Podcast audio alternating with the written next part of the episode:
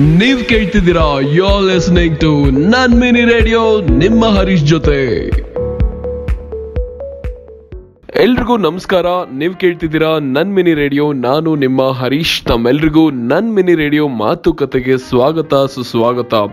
ಅಂದಹಾಗೆ ನಿಮ್ಮೆಲ್ಲರ ಹತ್ರನೂ ಒಂದು ವಿಷಯನ ಶೇರ್ ಮಾಡ್ಕೊಳಕ್ ಇಷ್ಟಪಡ್ತೀನಿ. ಅದೇನಂದ್ರೆ, ಒಂದು ಹುಡುಗನ ಜೀವನ ಹೇಗಿರುತ್ತೆ ಅಂದ್ರೆ ಹುಡುಗನ ಥರನೇ ಯೋಚನೆ ಮಾಡಬೇಕು, ಮತ್ತೆ ಹುಡುಗನ ಥರನೇ ಇರೋ ಧ್ವನಿಯಲ್ಲಿ ಮಾತಾಡಬೇಕು, ಮತ್ತೆ ಅವ್ನು ದೊಡ್ಡವನಾದ್ಮೇಲೆ ಮನೆ ಜವಾಬ್ದಾರಿ ತಗೊಂಡು ಬದುಕಬೇಕಂತ ಇರುತ್ತೆ. ಇದೇ ಥರ ಹುಡುಗಿ ಹುಟ್ಟಿದಾಗ್ಲೂ ನಾಚಿಕೆ ಸಹನೆಯಿಂದ ಬದುಕಬೇಕು ಅಂತ ಮನೇಲಿ ಹೇಳ್ಕೊಡ್ತಾರೆ. ಆಮೇಲೆ ಮದುವೆ ಮಾಡಿಸಿ ಗಂಡನ ಮನೆ ಕಳಿಸ್ತಾರೆ. ಸೊ ಇದೇ ತರ ಎಲ್ಲ ಹುಡುಗರು ಮತ್ತೆ ಹುಡುಗಿರ್ ಮನೇಲಿ ನಡೆಯೋ ಒಂದು ರೂಟೀನು ಆದರೆ ಇಲ್ಲಿ ವಿಷಯ ಏನಪ್ಪಾ ಅಂದರೆ ಅಕಸ್ಮಾತ್ ಪ್ಯಾರೆಂಟ್ಸ್ ವೀಕ್ನೆಸ್ ಇಂದ ಹಾರ್ಮೋನ್ಸ್ ಇಂಬ್ಯಾಲೆನ್ಸ್ ಆಗಿ ಒಂದು ಮಗು ಹುಟ್ಟಿದಾಗ ಆ ಮಗು ಹುಡುಗನ ತರ ಇರುತ್ತೆ ನೋಡಕ್ಕೆ ಆದ್ರೆ ಯೋಚನೆ ಮಾಡೋದು, ಮಾತಾಡೋದು ಮತ್ತೆ ಅವ್ರ ನಡವಳಿಕೆ ಮಾತ್ರ ಹುಡುಗಿ ತರ ಇರುತ್ತೆ. ಸೊ ಆ ಟೈಮಲ್ಲಿ ಸ್ವಂತ ತಂದೆ ತಾಯಿ ಅವ್ರ ಮಕ್ಕಳ ಕಷ್ಟನ ಅರ್ಥ ಮಾಡ್ಕೊಳ್ದೆ, ನೀನ್ ಯಾಕೆ ಹಿಂಗಿದ್ಯಾ? ನೀನೊಂದು ಅಪ್ಶಕ್ನ ಅಂತ ಮನೆ ಬಿಟ್ಟು ಆಚೆ ಕಳಿಸ್ತಾರೆ. ಮತ್ತೆ ಈ ಸಮಾಜ ಅಂತೂ ಅಂತ ದೇವ್ರ ಮಕ್ಕಳನ್ನ ಲೆಕ್ಕಕ್ಕೆ ತಗೊಳಲ್ಲ. ನಾನೇನಕ್ಕೆ ಇವೆಲ್ಲ ಹೇಳ್ತಿದ್ದೀನಿ ಅಂದ್ರೆ, ಇವತ್ತಿನ ಎಪಿಸೋಡ್ ತುಂಬಾನೇ ಡಿಫ್ರೆಂಟ್ ಆಗಿರುತ್ತೆ. ನಮಗೂ ಕಲಿಕ್ ಸಾಕಷ್ಟು ಸಿಗುತ್ತೆ. ತುಂಬಾನೇ ಸ್ಪೆಷಲ್ ಅಂತಾನೆ ಹೇಳ್ಬೋದು. ಯಾಕೆಂದ್ರೆ ನಾನ್ ನಿಮಗೆ ಪರಿಚಯ ಮಾಡಿಸ್ತಿರೋ ವ್ಯಕ್ತಿ ಬಗ್ಗೆ ನೀವೆಂದೂ ಇವ್ರ ಸ್ಟೋರೀಸ್ ಬಗ್ಗೆ ಕೇಳಿರಲ್ಲ ಅಥವಾ ನೋಡಕ್ಕಂತೂ ಸಾಧ್ಯನೇ ಇರಲ್ಲ. ಯಾಕೆಂದ್ರೆ ನಮ್ಮ ಸೊಸೈಟಿನೇ ಅಂಥದ್ದು ಜೆಂಡರ್ ಡಿಸ್ಕ್ರಿಮಿನೇಷನ್ ಅಂದ್ರೆ ಲಿಂಗ ತಾರತಮ್ಯ ಮಾಡೋ ವಿಷಯದಲ್ಲಿ ಮೇಲುಗೈ ಅಂತಾನೆ ಹೇಳ್ಬೋದು. ಮತ್ತೆ ಇವ್ರನ್ನ ಮತ್ತೆ ಇವ್ರ ಕಲ್ಚರ್ನ ನಮ್ಮ ಕಣ್ಣಿಂದ ದೂರ ಇಡಕ್ಕೆ ಸತತ ಪ್ರಯತ್ನ ಮಾಡ್ತಾನೆ ಇರುತ್ತೆ ನಮ್ಮ ಸೊಸೈಟಿ ನಾನು ಇವತ್ತು ನಿಮಗೆ ಮೀಟ್ ಮಾಡಿಸ್ತಿರೋ ವ್ಯಕ್ತಿ ಒಬ್ರು ಹೆಮ್ಮೆಯ ಟ್ರಾನ್ಸ್ಜೆಂಡರ್ ಇವ್ರ ಲೈಫ್ ಸ್ಟೋರಿನ ಇವತ್ತು ನಮ್ಮ ಜೊತೆ ಶೇರ್ ಮಾಡ್ಕೊತಿದ್ದಾರೆ ಸೊ ಇವ್ರ ಬಗ್ಗೆ ತಿಳ್ಕೊಳ್ಳೋಣ ಬನ್ನಿ. ಹುಟ್ಟಿದಾಗ ಇವ್ರ ಹೆಸರು ಚಂದ್ರು ಅಂತ ನಾಮಕರಣ ಮಾಡ್ತಾರೆ ಇವ್ರ ತಂದೆ ತಾಯಿ. ಮತ್ತೆ ಹತ್ತೊಂಬತ್ತನೇ ವರ್ಷಕ್ಕೆ ಇವ್ರಿಗೆ ಆಪರೇಷನ್ ಆದ್ಮೇಲೆ ಇವ್ರ ಹೆಸರು ರೀತು ಅಂತ ಬದಲಾಗುತ್ತೆ. ಮತ್ತೆ ಇವತ್ತು ಲೀಗಲಿ ಇವ್ರ ಹೆಸರು ರಂಜಿತಾ ಅಂತ. ಇವರು public speaker motivational speaker gender equality ಮತ್ತೆ ಹೆಣ್ಣಿನ ಮೇಲೆ ಆಗೋ ದೌರ್ಜನ್ಯದ ಬಗ್ಗೆ ಹಲವಾರು ಕಾಲೇಜಸ್ ಅಲ್ಲಿ ಹೋಗಿ, ಮತ್ತೆ ವರ್ಕ್ಶಾಪ್ಸ್ ಅಲ್ಲಿ ಹೋಗಿ ಎಲ್ಲರೂ ಇನ್ಸ್ಪೈರ್ ಮಾಡ್ತಿರೋ ವ್ಯಕ್ತಿ ಇವತ್ತು ನಮ್ಮ ಶೋನಲ್ಲಿ ಇದ್ದಾರೆ ಮತ್ತಿನ್ಯಾಕ್ ತಡ, ಬನ್ನಿ ರಂಜಿತಾ ಅವ್ರನ್ನ ನಮ್ಮ ಮಾತುಕತೆ ಶೋನಲ್ಲಿ ವೆಲ್ಕಮ್ ಮಾಡ್ಕೊಳ್ಳೋಣ. ನಮಸ್ಕಾರ ರಂಜಿತಾ ಅವರೇ, ಹೇಗಿದ್ದೀರಾ? ನೀವು ನಮ್ಮ ಶೋಗೆ ಬಂದಿರೋದು ಒಂದು ಬ್ಲೆಸ್ಸಿಂಗ್ ಅಂತಾನೆ ಹೇಳ್ಬೋದು. Thank you so much. ನನ್ ಮಿನಿ ರೇಡಿಯೋ ಮಾತುಕತೆಗೆ ಸ್ವಾಗತ, ಸುಸ್ವಾಗತ. ನಮಸ್ಕಾರ ಹರೀಶ್, ನಾನ್ ನಿಮ್ಮ ರಂಜಿತಾ. ಸ್ವಾಗತ ಹಾಗೂ ಸುಸ್ವಾಗತಕ್ಕಿಂತ ಥ್ಯಾಂಕ್ ಯು ಸೋ ಮಚ್. ನಾನು ನಿಮ್ಮ ಮಿನಿ ರೇಡಿಯೋಗೆ ಬಂದಿರೋದು ನನ್ನ ಭಾಗ್ಯ ಅನ್ಕೊತೀನಿ ಹಾಗೂ ಬ್ಲೆಸ್ಡ್ ಅನ್ಕೊಂತೀನಿ. Thank you so much. ನಿಜವಾಗ್ಲೂ ನಿಮ್ ಜೊತೆ ಇಂಟರ್ವ್ಯೂ ಮಾಡೋದು ನಂದೊಂದು ಕನಸಾಗಿತ್ತು. ರಂಜಿತಾ ಅವರೇ, ನಾನು ನಿಮ್ ಬಗ್ಗೆ ತಿಳ್ಕೊಂಡಿರೋ ಹಾಗೆ ನೀವು ನಿಮ್ ತಂದೆ ತಾಯಿಗೆ ನಾಲ್ಕನೇ ಮಗು ಹುಡ್ತೀರಾ ಆದ್ರೆ ನಿಮ್ ತಂದೆಗೆ ನಾಲ್ಕನೇ ಮಗು ಹುಟ್ಟೋದು ಇಷ್ಟನೇ ಇರಲ್ಲ. ಅದಕ್ಕೆ ನಿಮ್ ತಾಯಿ ಅವ್ರಿಗೆ ಅಬೋಷನ್ ಮಾಡ್ಕೊಳ್ಳೇಬೇಕು ಅಂತ ಫೋರ್ಸ್ ಮಾಡ್ತಿರ್ತಾರೆ. ಸೊ ಆ ಟೈಮಲ್ಲಿ ನಿಮ್ ತಾಯಿ ಅವರು ನಿಮ್ಮನ್ನ ಹೇಗೆ ಉಳಿಸ್ಕೊಂಡ್ರು? ಏನೇನ್ ಸ್ಟ್ರಗಲ್ ಮಾಡಿದ್ರು? ಮತ್ತೆ ಈ ತರ ಇರೋ ಒಂದು ಕನ್ಫ್ಯೂಷನ್ ಅಲ್ಲಿ ಹೊಟ್ಟೆಲಿರೋ ಮಗುಗೆ ಮೆಂಟಲಿ ಯಾವ ತರ ಪರಿಣಾಮ ಬೀಳುತ್ತೆ? ಪ್ಲೀಸ್ ಅದ್ರ ಬಗ್ಗೆ ಶೇರ್ ಮಾಡ್ಕೊಂತೀರಾ? ತುಂಬ ಹಾರ್ಟ್ ಟಚಿಂಗ್ ಕ್ವಶನ್ ಕೇಳಿದ್ದೀರಾ? ಕನ್ಸರ್ವೇಟಿವ್ ಫ್ಯಾಮ್ಲಿಯಿಂದ ಬಂದು ಆರ್ಥೋಡಾಕ್ಸ್ ಫ್ಯಾಮ್ಲಿಯಿಂದ ಹುಟ್ಟಿದ್ರು ನಮ್ಮ ತಂದೆಗೆ ನಾನು ಬೇಡ್ದಿರೋ ಮಗು, ಪ್ರೀತಿಗೋಸ್ಕರ ಹಂಬಲಿಸ್ತಿರುವಂಥ ಈ ಮಗು ಹೇಳಬೇಕಂದ್ರೆ ತಂದೆಗೆ ನಾಲ್ಕನೇ ಮಗು ಇದು ಗಂಡ ಹೆಣ್ಣಂಬ ಒಂದು ಗೊಂದಲದಲ್ಲಿದ್ದರು ತಾಯಿ ಪ್ರೆಗ್ನೆಂಟ್ ಆದರು ನಮ್ಮಮ್ಮ. ಹೊಟ್ಟೆಲಿರುವಾಗಲೇ ಈ ಮಗು ಬೇಡ ಅಂತ ಒಂದೇ ಕಾಲಲ್ಲಿ ನಿಂತಿದ್ರು. ಆದರೆ ನನ್ನ ವಿಧಿಯ ಆಟ ಪ್ರಪಂಚಕ್ಕೆ ಬರಬೇಕಾಗಿತ್ತು. ಅದೇ ಹೇಳ್ತಾರಲ್ಲ, ಯಾರ ಆಟ ಮುಂದೆ, ದೇವರ ಆಟ ಮುಂದೆ ಯಾರು ಏನು ಮಾಡೋಕ್ಕಾಗಲ್ಲ ಅಂತ ಒಂದು ಗಾದೆ ಮಾತೇ ಇದೆ. ಬಹುಶಃ ಅದು ನನಗೆ ತುಂಬ ಅನ್ವಯಿಸುತ್ತೆ. ಯಾಕಂದರೆ ತಿಂದಿದ್ದು ಏನೆಲ್ಲ ತಿಂದರೂ ಅಬಾಷನ್ ಮಾಡೋಕ್ಕೆ ಆದರೂ ಪ್ರಪಂಚಕ್ಕೆ ಬರಲೇಬೇಕು ಅಂತ ನಾನು ಬಂದುಬಿಟ್ಟೆ. ಆದರೆ ಹೊಟ್ಟೆಲಿರುವಾಗಲೂ ಸರಿ ಬರೀ ತಾ, ತಂದೆಯ ಕಿರುಕುಳದಿಂದ ನಮ್ಮ ತಾಯಿಗೆ ಸಿಕ್ಕಾಪಟ್ಟೆ ಕನ್ಫ್ಯೂಷನ್ಸು ಸ್ಟ್ರೆಸ್ಸು ನಮ್ಮ ತಂದೆಗೆ ತುಂಬ ಕನ್ಫ್ಯೂಷನ್ ಇತ್ತು. ಯಾಕಂದರೆ ಅವ್ರಿಗೆ ನಾಲ್ಕನೇ ಹೆಣ್ಮಗು ಅವ್ರ ಮನೇಲಿ ಹುಟ್ಟಿ ಅವ್ರು ತುಂಬ ಕಷ್ಟಪಟ್ರಂತೆ. ಅದೇ ಒಂದು ಸೈಕಾಲಜಿ ಇಟ್ಕೊಂಡು ನಮ್ಮ ತಾಯಿ ಮೇಲೆ ಅವ್ರು ತುಂಬ ಹರಾಸ್ಮೆಂಟ್ ಮಾಡಿದರು. ಅದಕ್ಕೋಸ್ಕರ ಅವ್ರು ತನ್ನ ಹೆಂಡತಿನೇ ಬಿಟ್ಬಿಟ್ಟು ಅವ್ರ ತಾಯಿ ಮನೆಗೆ ಹೋದರು. ಆದರೆ ಮಗುನೇ ಜೀವನ, ಮಗು ಬೇಕು ಅಂತ ಒಂದೇ ಹಠದಲ್ಲಿ ಇದ್ದವರು. ಏನೇ ತಿಂದರೂ ನಾನು ಪ್ರಪಂಚಕ್ಕೆ ಬರಬೇಕಾಗಿತ್ತು, ಬಂದೆ. ಆದರೆ ಆ ಒಂದು ಸೈಕಾಲಜಿ ಎಫೆಕ್ಟಿಂದ ಇವತ್ತಿನ ಕ್ಲಿನಿಕಲ್ ರಿಪೋರ್ಟ್ ಹೇಳೋದು ಒಂದು ತಾಯಿ, ತಂದೆ ತಾಯಿಯ ಒಂದು ಕನ್ಫ್ಯೂಷನ್ಸಿಂದ ಬ್ರೈನ್ ಡೆವಲಪ್ಮೆಂಟಲ್ಲಿ ಆ ಒಂದು ಥಾಟ್ ಪ್ರೊಸೆಸ್ ಹೋಗುವಾಗ ತುಂಬ ಕನ್ಫ್ಯೂಷನ್ ಆಗಿ ಮಕ್ಕಳಿಗೆ ತುಂಬ ಜೆಂಡರ್ ಡಿಸ್ಫೋರಿಯಾ ಎಂಬ ಒಂದು ಈ ಥರ ಒಂದು ಮನೋಕಾಯಿಲೆ ಮತ್ತು ಜೆಂಡರ್ ಡಿಸ್ಫೋರಿಯಾ ಎಂಬ ಈ ಒಂದು ಇದಕ್ಕೆ ಒಳಗಾಗ್ತಾರೆ. ಆದರೂ ನನ್ನ ಒಂದು ಪರಿಸ್ಥಿತಿ ಯಾವ ಥರ ಇತ್ತು ಅಂದರೆ ಹುಟ್ಟಿದ್ರು ತುಂಬ ಕಷ್ಟದಲ್ಲಿ ನಮ್ಮ ತಂದೆಯವರು ತಾಯಿನ ಬಿಟ್ಟು ಹೋದ್ಮೇಲೆ ಅವರು ಒಂದು ಗೌರ್ಮೆಂಟ್ ಹಾಸ್ಪಿಟ್ಲಲ್ಲಿ ಹೋಗಿ ಅಡ್ಮಿಟ್ ಆಗಿ ಅಲ್ಲಿ ಯಾರ ಸಹಾಯ ಇಲ್ಲದೆ ನಮ್ಮ ನಮ್ಮ ತಂದೆ, ತಾಯಿಯವರ ತಾಯಿ ಹೋಗಿ ಅವನ ಹಾಸ್ಪಿಟ್ಲಲ್ಲಿ ಅಡ್ಮಿಟ್ ಮಾಡಿದರು. ಗೋಶಾ ಹಾಸ್ಪಿಟ್ಲಲ್ಲಿ. ಬಹುಶಃ ತುಂಬ ಜನರಿಗೆ ಗೊತ್ತಿದೆ ಶಿವಾಜಿನವರಲ್ಲಿ. ಆ ಹಾಸ್ಪಿಟ್ಲಲ್ಲಿ ಆ ಒಂದು ಸೂರ್ಯಗ್ರಹಣ ಟೈಮಲ್ಲಿ ಹುಟ್ಟಬೇಕಾಗಿತ್ತು. ಏನೋ ವಿಧಿವೇಶ ಟೈಮ್ ಸ್ವಲ್ಪ ತಳ್ಬಿಟ್ಟು ಹಾಸ್ಪಿಟ್ಲ ಒಂದು ಬೆಡ್ಡಲ್ಲಿ ಆಗದಿರೋಳು ನಾನು. ನಮ್ಮ ತಾಯಿ ಟಾಯ್ಲೆಟ್ಗೆ ಹೋಗುವಾಗ ಟಾಯ್ಲೆಟಲ್ಲಿ ನಾನು ಹುಟ್ಟಿದೆ. ತುಂಬ ನೋವಾದ ವಿಷಯ ಆದರೆ ನಮ್ಮ ತಾಯಿ ಆ ಒಂದು ನೋವಲ್ಲೇ ಮನೆಗೆ ಬರುವಾಗ ಯಾರೂ ಇಲ್ಲದೆ ಒಂಟಿತನದಲ್ಲಿ ಇದ್ಕೊಂಡು ತನ್ನನ್ನು ನೋಡಿಕೊಂಡು ಊಟಕ್ಕೆ ಇಲ್ಲದೆ ಕೂತಿರುವಾಗ ಕೆಲಸ ಮಾಡ್ತಾಯಿದ್ರು ಮನೆ ಕೆಲಸ, ಆ ಮನೆ ಕೆಲಸವ್ರ ಮನೇಲಿ ನನ್ನ ಬಿಟ್ಟು ಮನೆ ಕೆಲಸ ಮಾಡಿ ಅವ್ರು ಕೊಟ್ಟಿದ್ದ ಊಟ, ತಿಂಡಿ ತಿಂದ್ಕೊಂಡು ನನ್ನನ್ನು ಪ್ರಪಂಚಕ್ಕೆ ನನ್ನ ಯಾವುದೇ ರೀತಿಯಲ್ಲಿ ಅವರ ಒಂದು ತಾಯಿ ಯಾವ ರೀತಿ ಮಗುನ ಪಾಲಿಸ್ಬೇಕೋ ಪಾಲಿಸ್ತಾ ಇದ್ರು. ಆ ಶೋಷಣೆಯಲ್ಲಿ ನನಗೆ ಸಿಗುವಂಥ ಆಹಾರ ಎಲ್ಲ ಮ್ಯಾಲ್ ನ್ಯೂಟ್ರಿಷನ್ ಆಗಿ ನಾನು ತುಂಬ ಒಂದು ಮ್ಯಾಲ್ ನ್ಯೂಟ್ರಿಷನ್ ಮಗು ಥರ ಈ ಪ್ರಪಂಚದಲ್ಲಿ ಒಂದು ಸುಮಾರು ಒಂದು ನಾಲ್ಕು ವರ್ಷ ತುಂಬ ಒಂದು ಕಾಯಿಲೆಗಳಿಂದ ನಾನು ಈ ಪ್ರಪಂಚದಲ್ಲಿ ಜನಿಸಿದ್ದೆ. ರಂಜಿತಾ ಅವರೇ, ನಿಜವಾಗ್ಲೂ ನಿಮ್ಮ ತಾಯಿ ಗ್ರೇಟ್ ಅಂತ ಹೇಳಕ್ಕೆ ಇಷ್ಟಪಡ್ತೀನಿ. ಯಾಕೆ ಅಂದರೆ ಗಂಡ ಕೊಡೋ ಕಿರುಕುಳದಿಂದ ಕೆಲವರು ಭ್ರೂಣ ಹತ್ಯೆಗೆ ಮುಂದಾಗ್ತಾರೆ. ಆದರೆ ನೀವು ಹೊಟ್ಟೆಯಲ್ಲಿ ಇರುವಾಗಲೇ ಇಷ್ಟೊಂದು ಸ್ಟ್ರಗಲ್ ತೊಗೊಂಡು ಹುಟ್ಟಿದ್ದೀರಾ ಅಂದರೆ ಇದರಲ್ಲೇ ಗೊತ್ತಾಗತ್ತೆ ನಿಮ್ಮ ಜೀವನದಲ್ಲಿ ನೀವು ಎಷ್ಟು ಸ್ಟ್ರಗಲ್ ಮಾಡಿದ್ದೀರಾ ಅಂತ. ಅಂದಹಾಗೆ ನೀವು ಓದಿದ್ದು ಬಾಯ್ಸ್ ಸ್ಕೂಲಲ್ಲಿ ಆದರೆ ನೀವು ಹೇಳ್ತಿದ್ರಿ ಬಾಯ್ಸ್ ವಾಶ್ರೂಮ್ಗೆ ಹೋಗಕ್ಕೆ ಮುಜುಗರ ಪಡ್ತಿದ್ರಿ, ಮತ್ತು ಹುಡುಗರ ಜೊತೆ ಸೇರೋಕ್ಕೆ ಇಷ್ಟನೇ ಪಡ್ತಿರಲಿಲ್ಲ ಅಂತ.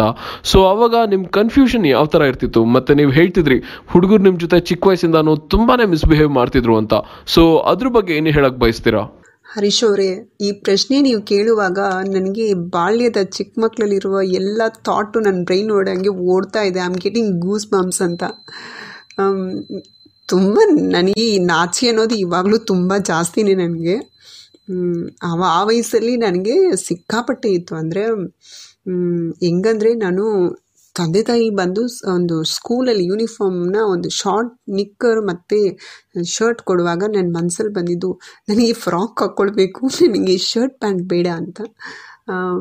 ಬಟ್ ನನಗೆ ಈ ಥಾಟ್ ಪ್ರೊಸೆಸ್ ಎಲ್ಲ ಸ್ಟಾರ್ಟ್ ಆಗಿಬಿಟ್ಟಿದೆ ಆಲ್ರೆಡಿ ಮತ್ತು ನನಗೆ ಸ್ಕೂಲಲ್ಲಿ ಹೇರ್ ಕಟ್ ಮಾಡುವಾಗ ಯಾಕೆ ನಾನು ಹೇರ್ ಕಟ್ ಮಾಡಬೇಕು?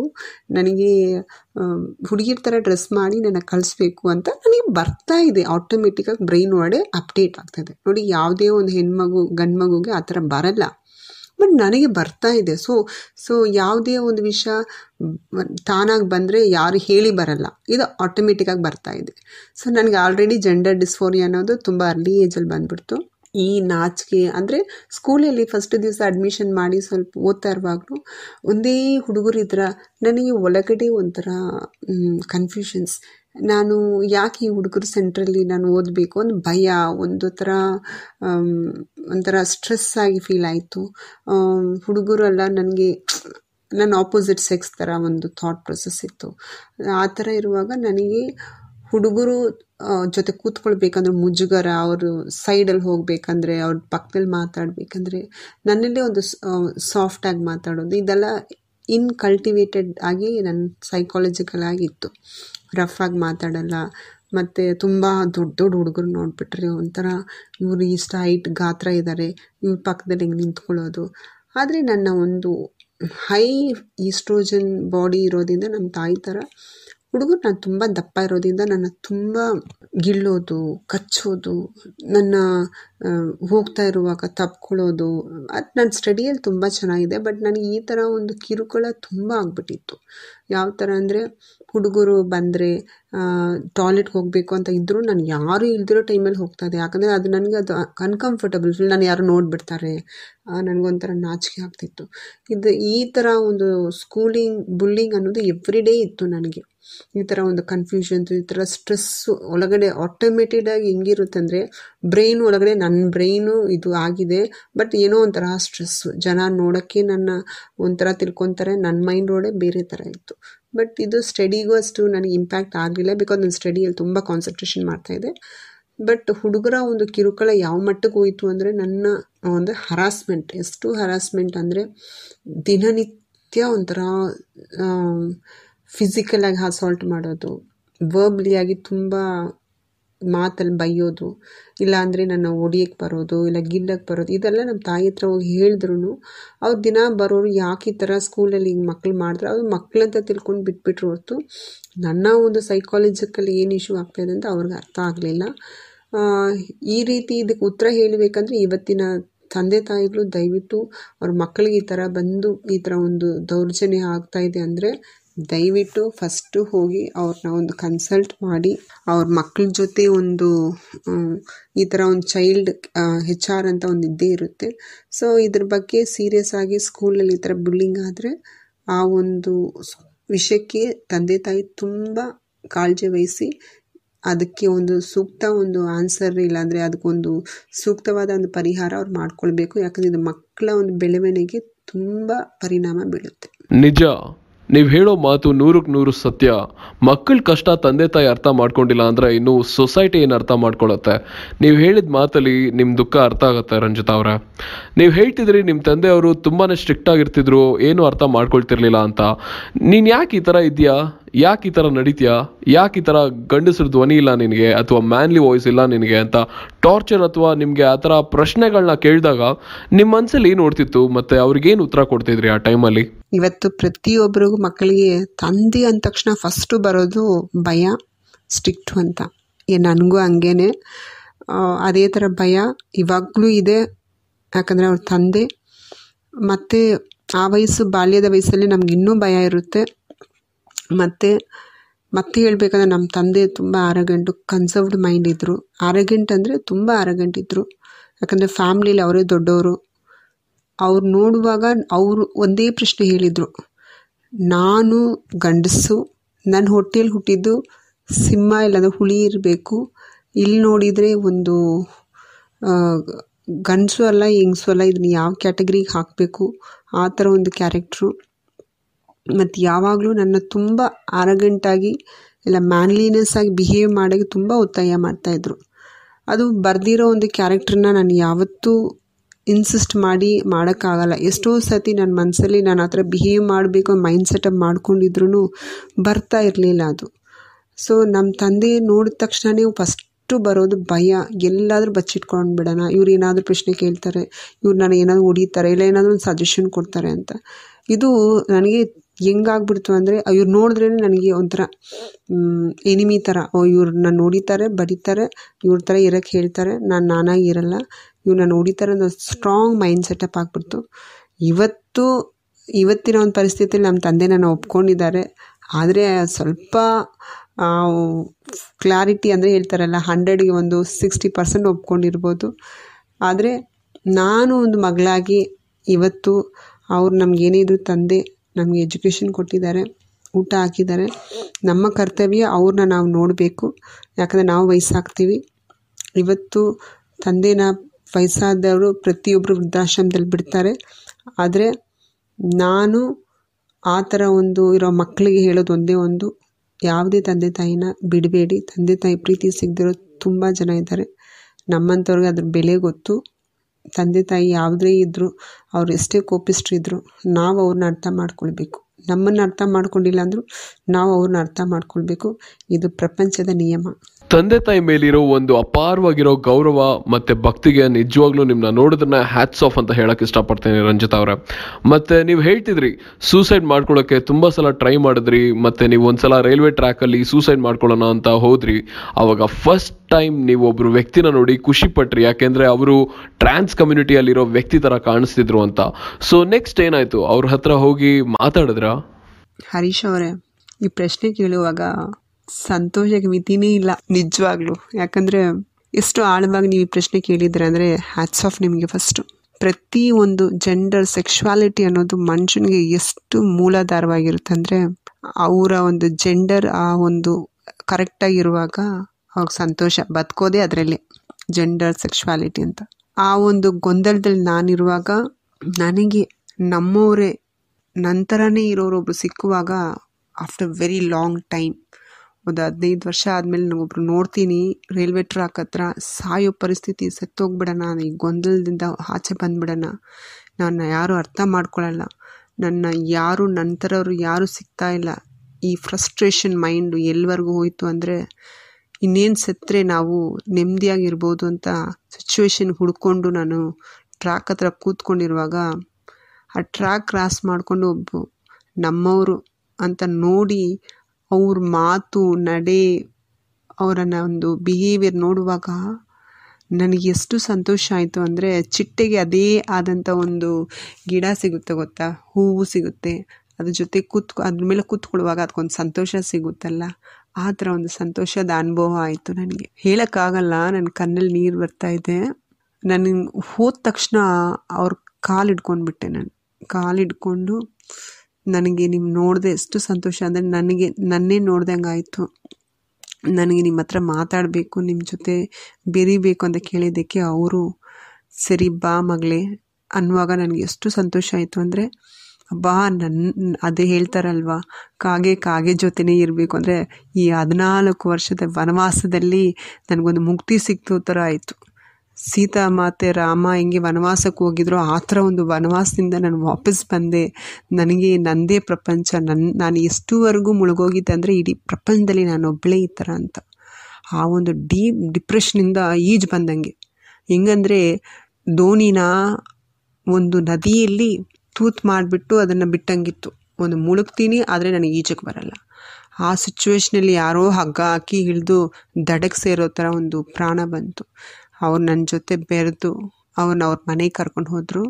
ಕರ್ಕೊಂಡು ಹೋಗಿ ನನಗೆ ಒಂದು ಒಳ್ಳೆಯ ರೀತಿಯಲ್ಲಿ ನನ್ನ ಮಾತಾಡಿಸಿ ಊಟ ಕೊಟ್ಟು, ಕಾಫಿ ಕೊಟ್ಟು ನನ್ನ ಕೈಯಲ್ಲಿ ಬಳೆ ಹಾಕಿ ನನ್ನ ತಲೆ ಕುಂಕುಮ ಇಕ್ಕಿ, ಸ್ಟಿಕ್ಕರ್ ಹಾಕಿ, ಸೀರೆ ಕೊಡುವಾಗ ನನಗೆ ಆ ಒಂದು ಕ್ಷಣ ಮರ್ತೋಗ್ಬಿಟ್ಟೆ.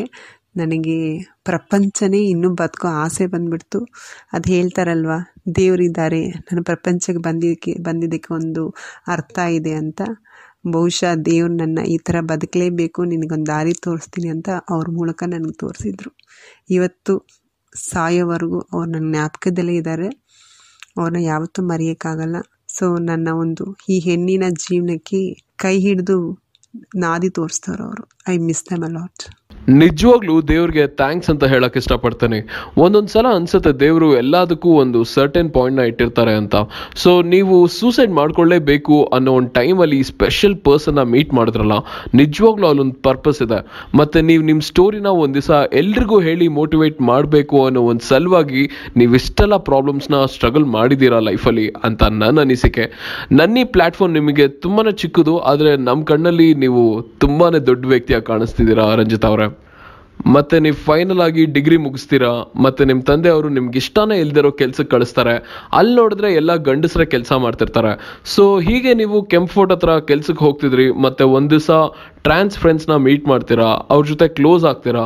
ಸೊ ಅವಾಗಲೇ ನೀವು ಲೈಫಲ್ಲಿ ಒಂದು ನಿರ್ಧಾರಕ್ಕೆ ಬರ್ತೀರಾ. ಮನೆ ಬಿಟ್ಟು ಹೋಗಬೇಕು, ಮತ್ತೆ ಫಿಸಿಕಲ್ ಆಗಿ ಕನ್ವರ್ಟ್ ಆಗಲೇಬೇಕು ಅಂತ. ಸೊ ಅವಾಗ ನೀವು ಹೇಗೆ ಮನೆ ಬಿಟ್ರಿ? ನಿಮ್ಮ ಹತ್ರ ಆ ಟೈಮಲ್ಲಿ ದುಡ್ಡಿತ್ತ ಕೈಯಲ್ಲಿ? ಹಬ್ಬ, ಈ ಪ್ರಶ್ನೆ ಕೇಳಿದ ತಕ್ಷಣ ಮತ್ತೆ ನನಗೆ ಗೂಪ್ ಗೂಸ್ ಬರ್ತಾ ಇದೆ. ಯಾಕಂದರೆ ನಮ್ಮ ತಂದೆ ನನಗೆ ಕೊಟ್ಟಿದ್ದು ಒಂದು ಸ್ಟ್ರಿಕ್ಟ್ ಪಾಲಿಸಿ ಏನಂದರೆ ಓದಿ ಮುಗ್ದಾಯಿತು. ಇನ್ನೇನು ನಿನ್ನ ಕೆಲಸ ರೆಡಿ ಇದೆ, ಕೆಲಸ ಮಾಡಬೇಕು. ನನಗೆ ರಿವರ್ ಟರ್ನಲ್ಲಿ ಪ್ರಪಂಚ ತಿರುಗ್ದಂಗೆ ಆಯಿತು ಥರ ಜರ್ನಿ ಮಾಡ್ಕೊಂಡು ಬಂದೆ. ಈಗ ಇನ್ನೂ ಸ್ಕೂಲಿಂದ ಆಯಿತು. ಈಗ ಕಂಪನಿಯಲ್ಲಿ ಹೋಗಿ ಗಂಡಸ್ರ ಮಧ್ಯೆ ಹೆಂಗೆ ಕೆಲಸ ಮಾಡ್ತೀನೋ ಅಂತ ತಲೆ ತಿರುಗ್ಬಿಡ್ತು. ನಿರ್ಧಾರ ಮಾಡಿದೆ ಒಂದು ರಾತ್ರಿ ಬಿಟ್ಟರೆ ಇವ್ರು ನನ್ನ ಯಾವುದೋ ಒಂದು ರೀತಿಯಲ್ಲಿ ನನ್ನ ಬದುಕಿಸ್ಬಿಡ್ತಾರೆ ಅಂತ ಹೇಳಿಬಿಟ್ಟು ಗಟ್ಟಿ ನಿರ್ಧಾರ ಮಾಡಿದೆ. ಆವಾಗ ಸದ್ಯಕ್ಕೆ ಕೆಲಸ ಮಾಡಬೇಕು ಅಂತ ಏರ್ಪೋರ್ಟ್ ರೋಡಲ್ಲಿ ಕೆಲಸ ಸಿಕ್ತು. ಕಿಡ್ಸ್ ಕ್ಯಾಂಪಲ್ಲಿ ಸೇಲ್ಸ್ ಕೆಲಸ. ಸಿಕ್ಕಿದ್ದೆ ಚಿರುಂಡಿ ಅಂತಾರಲ್ಲ, ಆ ಥರ ಲಕ್ಕಿ ಸಿಕ್ತು, ಸದ್ಯಕ್ಕೆ ನನಗೆ ಈ ಕೆಲಸ ಇಷ್ಟ ಇಲ್ಲ, ಆ ಕೆಲಸ ಸೇರಿಕೊಂಡು ಅಲ್ಲೂ ತುಂಬ ಒಂಥರ ಡಿಫ್ರೆಂಟಾಗಿ ನೋಡಿದರು. ಬಟ್ ಸ್ವಲ್ಪ ಮ್ಯಾನೇಜ್ ಮಾಡಿಕೊಂಡು ನನ್ನ ಬಿಹೇವಿಯರ್ನ ಕೆಲಸಕ್ಕೆ ಹೋಗಿದೆ. ಸುಮಾರು ಒಂದು ವರ್ಷ ಇದೇ ರೀಸನ್ ಹಿಡ್ಕೊಂಡು ಕೆಲಸ ಮಾಡಿಕೊಂಡು ಅದರಲ್ಲಿರೋ ಸೇವಿಂಗ್ಸ್ ಎಲ್ಲ ಮಾಡ್ಕೊಂಡಿದ್ದೆ. ಒಂದು ಟೈಮ್ ಬಂತು ಪಾಸ್ ಮಾಡಬೇಕು ಅಂತ ಬಸ್ ಪಾಸ್ಗೆ ಅಂತ ಮೆಜೆಸ್ಟಿಕ್ ಹೋದರೆ ಇನ್ನೊಂದು ಲಕ್ಕಿ ನ್ಯೂಸ್ ಏನು ಅಂದರೆ ನಂತರ ಇನ್ನೊಂದು ನಾಲ್ಕು ಜನ ಸಿಕ್ಬಿಟ್ರು. ಸೇಮ್ ಏಜು ಸಿಕ್ತು ಲಾಟ್ರಿ ನನಗೆ. ಅಪ್ಪ ನನ್ನ ಫ್ರೆಂಡ್ಸ್ ಎಲ್ಲ ಬಂದುಬಿಟ್ರು. ಹೋಗಿ ಇಂಟ್ರೊಡ್ಯೂಸ್ ಮಾಡಿಕೊಂಡು, ಮಾತಾಡಿಸ್ಕೊಂಡು ಕಾಫಿ ಕುಡ್ಕೊಂಡು, ಒಂದೇ ರಾತ್ರಿಲಿ ಎಲ್ಲರನ್ನ ಕ್ಲೋಸ್ ಮಾಡಿಕೊಂಡು, ನಾ ಇವತ್ತು ನಂಬ್ತೀನಿ. ಆ ನಾಲ್ಕು ಜನ ನನ್ನ ಲೈಫಲ್ಲಿ ತುಂಬ ಇಂಪಾರ್ಟೆಂಟ್ ಪರ್ಸನ್ ಅವ್ರ ಜೊತೆ ಹರಟೆ ಹೊಡ್ಕೊಂಡು, ಹಾಗೆ ಕಣೆ, ಹೀಗೆ ಕಣೆ, ಅದು ಕಣೆ, ಇದು ಕಣೆ ಅಂದ್ಕೊಂಡು ವಾಸ್ ವೆರಿ ಹ್ಯಾಪಿ ಮತ್ತು ಹ್ಯಾಪಿಯಾಗಿರುವಾಗಲೇ ಎಲ್ಲರೂ ಇರುವಾಗ ನಾನೊಂದು ಡಿಸಿಷನ್ ತಗೊಂಡೆ ಯಾಕಂದರೆ ನಾವು ಹಿಂಗೆ ಬದುಕಿದ್ರೆ ನಮಗೆ ಅರ್ಥ ಇರಲ್ಲ ಅಂತ ಹೇಳಿ ನಾವು ನಾವೆಲ್ಲ ಹುಡುಗಿರು ಸೊ ನಮ್ಮ ನಮ್ಮ ಮೈಂಡ್ ಹಂಗಿದ್ರೂ ದೇಹ ಅದೇ ಥರ ಇಲ್ಲ. ನಾವು ಏನು ಮಾಡೋಣ ಅಂತ ಹೇಳಿ ಎಲ್ಲರ ಹೆಸರು ಚೀಟಿಯಲ್ಲಿ ಹಾಕ್ಬಿಟ್ಟು ಕೇಳಿದೆ.